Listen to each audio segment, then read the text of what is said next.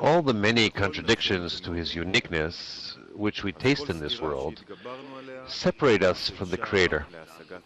Yet when we when exerting to keep Torah and mitzvot with love, with our soul and might, as we are commanded, to bestow contentment upon our Maker. All those forces of separation do not affect us into subtracting any of the love of the Creator with all our souls and might.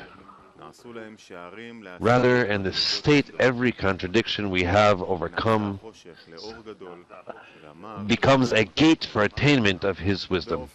This is because there's a special quality in each contradiction, revealing a special degree in attaining Him. And those worthy ones who have been rewarded with it turn darkness into light and bitter into sweet, for all the powers of separation from the darkness of the mind and bitterness of the body have become to them gates for obtainment of sublime degrees. Thus the darkness becomes a great light and the bitter becomes sweet. Hence, to the extent that they previously had all the conducts of his guidance towards the force of separation, now they have all been inverted into forces of unification and sentences the entire world to the side of merit. This is because now each force serves for them a gate of righteousness, by which they will come to receive from the Creator everything that He has con- contemplated for them, to delight them with the thought of creation, as it is written, This is the gate of the Lord, the righteous will enter through it. However, prior to being rewarded with inverting the desire to receive in us to Torah and mitzvot, into reception in order to bestow, there are strong locks on those gates to the Creator for then they have the opposite role, to drive us away from the Creator.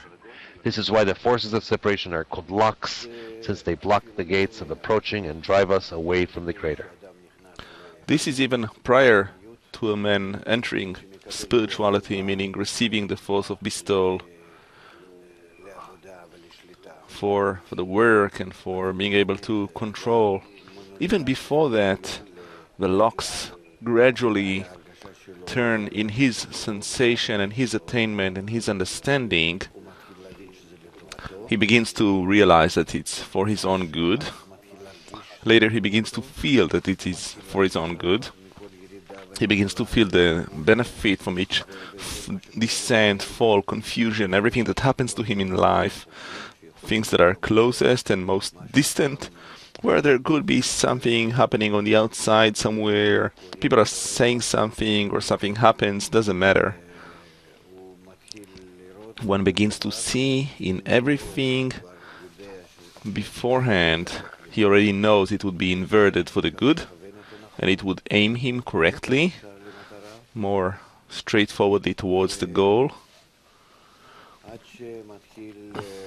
until one begins to really justify it and think, even at a time that one feels the descent, confusion, if people even go down on him or hate him, all kinds of slanderers, he already knows that these are the forces of the correction of the path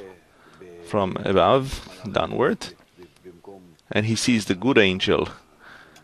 instead of this uh, flood or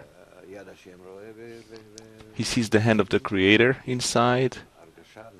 he already has a sensation a guess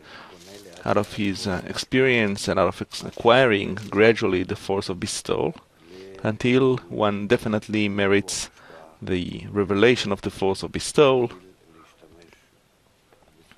and one begins to use it for his advancement in a useful way.